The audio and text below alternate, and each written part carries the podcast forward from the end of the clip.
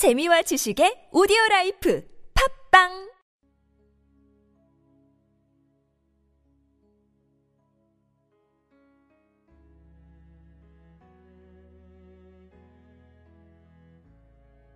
주님은 나의 최고봉 보냄을 받은 자.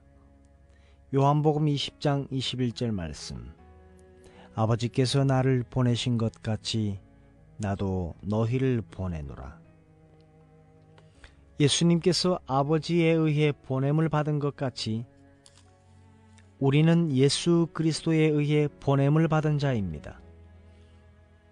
우리의 마음에 있어야 하는 가장 중요한 것은 사람의 필요가 아니라 예수님의 명령입니다.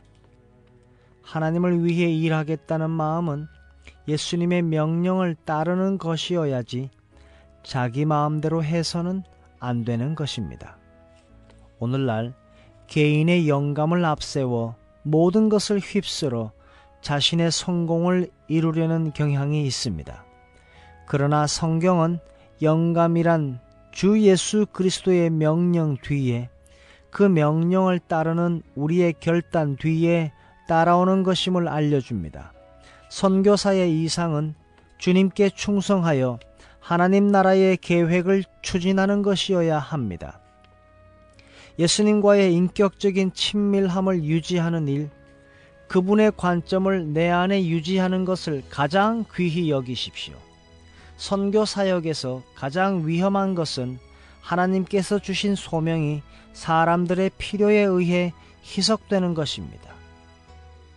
그래서 사람을 향한 동정심이 예수님에 의해 보냄을 받은 의미를 완전하게 압도해 버립니다. 그 필요가 너무 크고 조건들이 너무 복잡해서 모든 정신력이 흔들리고 썰어집니다. 선교 사역의 가장 중요한 목적은 사람들의 생활 수준을 높이거나 교육을 시키거나 그들의 필요를 채우는 것이 아닙니다.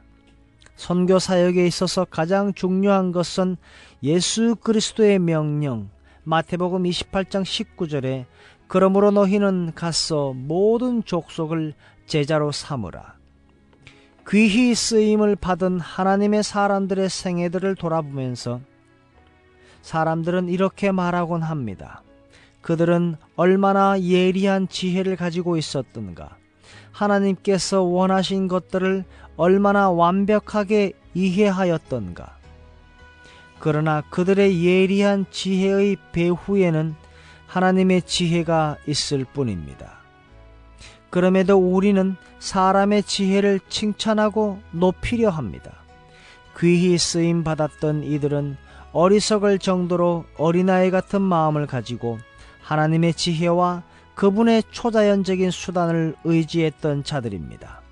그래서 그들을 통해 하나님의 인도하심이 나타났던 것입니다.